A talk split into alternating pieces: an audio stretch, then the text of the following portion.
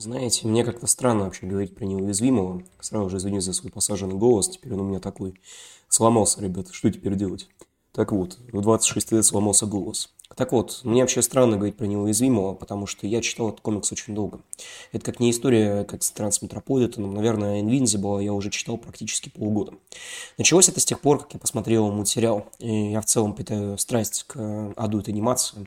И посмотрев мультсериал, мне, в принципе, все понравилось, хотя, знаете, я отметил кое-какие моменты связанные с прямой повесточкой, которая там присутствует, и которая мне уже не так сильно зашла. И потом я узнал, что вот есть первоисточник Invincible, то есть неуязвимого комикса. Это, конечно же, э, ну, комикс, да. То есть все здесь просто за авторством Роберта Киркмана, который известен прежде всего своей замечательной франшизой The Walking Dead. Э, к The Walking Dead у меня отношения спорные. Э, я сериал всегда смотрел с трудом, посмотрел первые три сезона, дальше не смог. Комикс тоже немножко пытался читать, но тоже не особо понравилось. Игра от Telltale мне понравилась, но что ну, только потому, что мне сказали Telltale в свое время нравились. Вот такие вот проблемы, в общем. Но в итоге э, меня начало интересовать, и я начал читать Роберта Кикмана. И на самом деле Invincible оставил у меня такую вот бурю эмоций.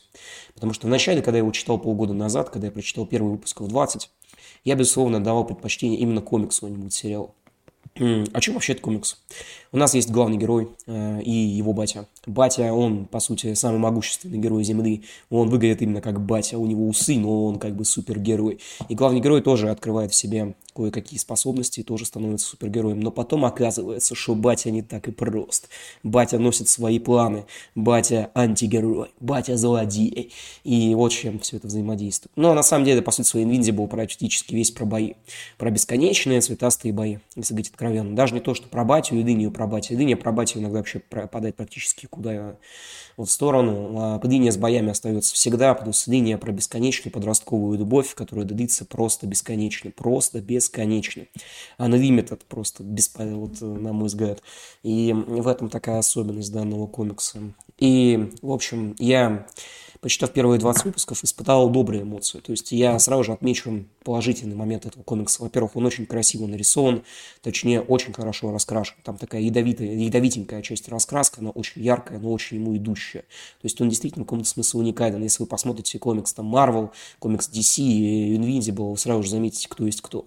Э, в первых выпусках Киркман может какой-то такой жесточок и в какую-то такую свежую непохожесть на другие супергерои, на другую супергероику. Хотя, на мой взгляд, опять же, когда на обложке Invincible пишется, что, пожалуй, лучшая супергероика во вселенной, то это как бы перебор. Все-таки это далеко не лучшая супергероика, на мой взгляд, и прям вообще далеко нет.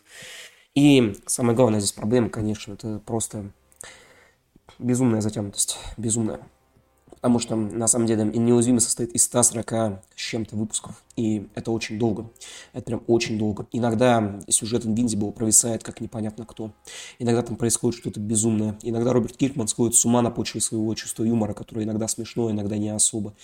И в этом вот уже проблема. То есть у нас есть самая главная линия. Это линия, получается, главного героя, Бати. И вот эта вот линия, она иногда пропадает просто вообще.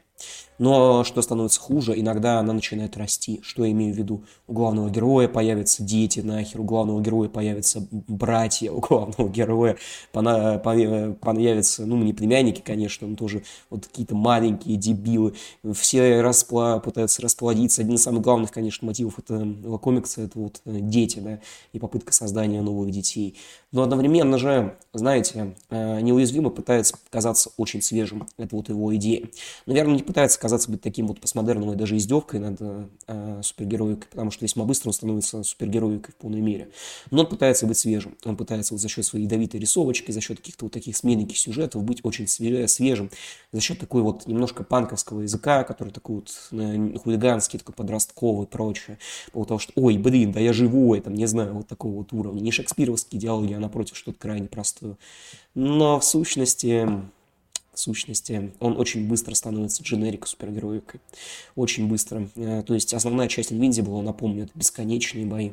И, и, конечно, в беседе мне тут заметили, что я же обожаю бесконечные бои, мне нравится Корнуэлл, но, ребят, ну, я не знаю, я как Максим Кац могу вам сказать, вы не понимаете это другое, потому что вы реально, видимо, не понимаете это другое. Потому что когда Бернард Корнуэлл как бы описывает то, как утро дерется в стене щитов, это всегда стена щитов-то разная.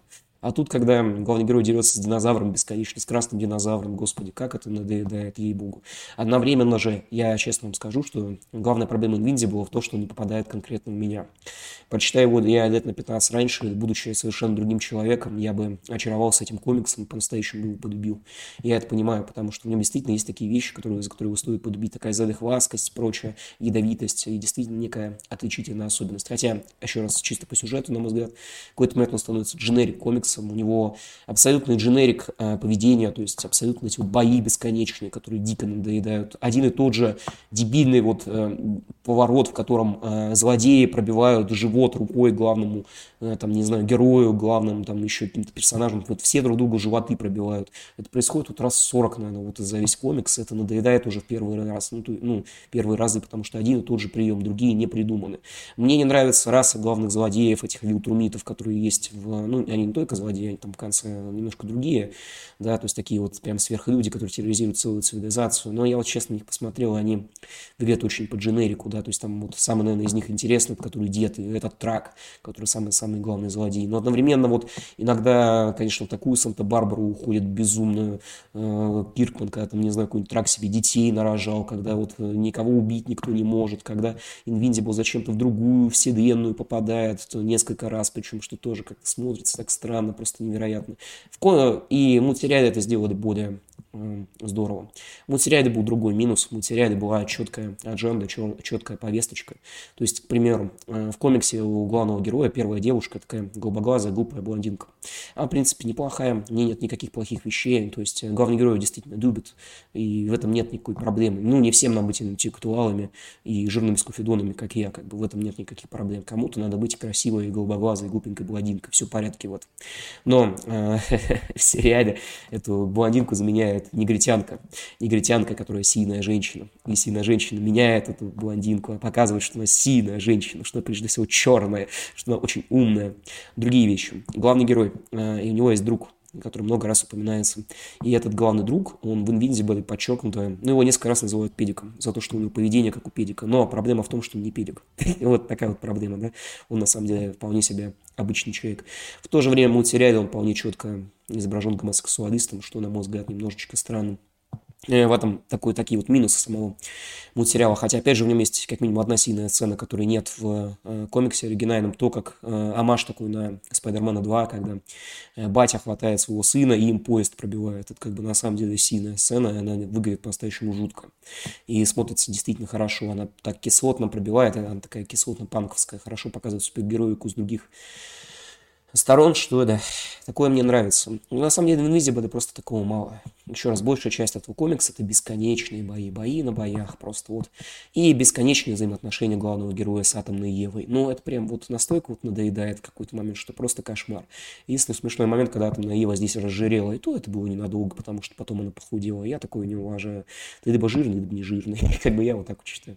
Шучу, конечно, но все равно какие-то такие странные, что ли, перепады. Вот странные перепады повествования. Вот некоторые э, просто тут не выдержанные вещи. Тут очень много фидеров, если кратко. Очень много боев ради боев. Вот прям, прям вот просто боев ради боев. В итоге, если вы хотите, захотите кратко ознакомиться с сюжетом Invincible, вы просто можете прочитать два последних выпуска. В этих всех двух последних выпусках просто передается весь сюжет. Все. И я такую фигню вообще не уважаю, если честно, прям вообще. Ну и Санта-Барбара, там сыновья дерутся с детьми, там сыновья против племянников, дети против отцов, отцы и дети. Эта линия, они идут просто бесконечно. Там у всех куча каких-то детей, дети, дети, дети на дети, ребенок на ребенке, прочее. ты на это так смотришь и в какой-то момент думаешь, Роберт Киркман, ты сошел с ума нахер. И проблема, наверное, Киркмана в том, что Эм, у него действительно были неплохие идеи перед э, неуязвимым. Это вполне себе очевидно. И он действительно неплохо пишет. Он достаточно неплохо. Он действительно имел какую-то идею сделать супергероику такой свежей. И действительно некоторое время это даже работает. Но это не работает на протяжении 140 выпусков. Это становится дико скучным. Это становится омерзительно глупым. Это очень быстро наскучивает. Экшон здесь. Его тащит художник, но его не тащит режиссура. То есть э, зачастую вот здесь есть просто такие убогие персонажи сами по себе, с которыми не, неинтересно смотреть, как главный герой дерется. Еще раз скажу, дизайн вилтрумитов, ну, это такое себе. Там за всех вилтрумитов два выделяются. Хотя с ними бои, как правило, интересные с вилтрумитами. Это ладно. А с каким динозавром, господи, какая херня. Прям бой с динозавром. Я так устал от этого боя с динозавром. Потом главный герой что-то верит этому динозавру. Да убей ты динозавра, и все. Какая проблема? Ну, и такие вообще странные вещи, там, связанные с этим негром, который себе какую-то голову подсадил. Ну, не подсадил, у него просто мутация мозга случилась. Тоже это все, на мой взгляд, весьма сомнительно. И в итоге вот мы имеем такую противоречивую картину, потому что в Invincible есть хороший момент. Это действительно хороший комикс, он действительно хорошо раскрашен, он действительно красив, это действительно супергероика, которая может показаться вам свежей, но у нее есть просто мерозительные минусы. Первое – это растянутость, и этого невозможно не заметить еще раз. То есть, если вы вот прям серьезно думаете, что это похоже на Корнелла, то, видимо, ни то, ни другое не, ну, как-то не знаю, э, видимо, что-то из этого не считали просто, потому что, ну, на самом деле, это не похоже. Корнелл — это вот книжка по 200 страниц, вот, и богу, там 10 книжек эти прочитать, ну, 2000 страниц, господи, два тома, тома Роберта Джордана, это, это вообще настолько несерьезно. Ну, может, по 500 страниц, ладно, все равно это легко читается. А Invincible, он с какого-то момента становится просто невер... невыносимо скучным, просто невыносимо. Становится просто омерзительным. Главное, говорю, по каким-то планетам скачет, которые выглядят все как одна и та же. Вот один, одни и те же гэги одного и того же уровня. О, смотрите, он, батя, наблюдает за тем, как его, как его друг инопланетянин жарится и не может уснуть. Смотрите, как лицо искорежено, пока э, друг инопланетянин жарится. О, а потом сын батя тоже наблюдает, как батя жарится. Э-э-э. Ой, господи, мое почтение, конечно, Роберт Киркман за чувство юмора и за то, что вы повторяете гэги по 8 раз. Это просто замечательно, замечательно. Это прям изумительная фигня. И самый главный минус, конечно, этого комикса – это абсолютно вымученность. Его сократить, вот реально. Его бы сократить и расширить в некоторых моментах. Потому что вот самое важное событие в том комиксе, на мой взгляд, происходит в последних ну, выпусках 10 от сил. Вот выпусках в 10. Вот то, что происходит вот в промежутке, там некоторые вещи просто нахер не нужны. Их надо вырезать, их просто надо технически вырезать. И, опять же, то, что все герои воскресают, вот то, что мы понимаем с какого-то момента, что главные герои практически не умирают, что главный герой реально неуязвимый и нахер я не знаю, честно. И это такой себе вход, это такая себе вещь. Классическая, наверное, супергероики, но вы же все пытаетесь показаться каким-то панковским и прочим, а в итоге ничего панковского-то там нет. Такой дженерик бущит, на самом деле. Вот прям дженерик, дженерика. Вот если вам нравится супергероика, вы фанат супергероики, мне кажется, вам очень понравится неуязвимый. А если вам не нравится супергероика, то даже нет смысла начинать.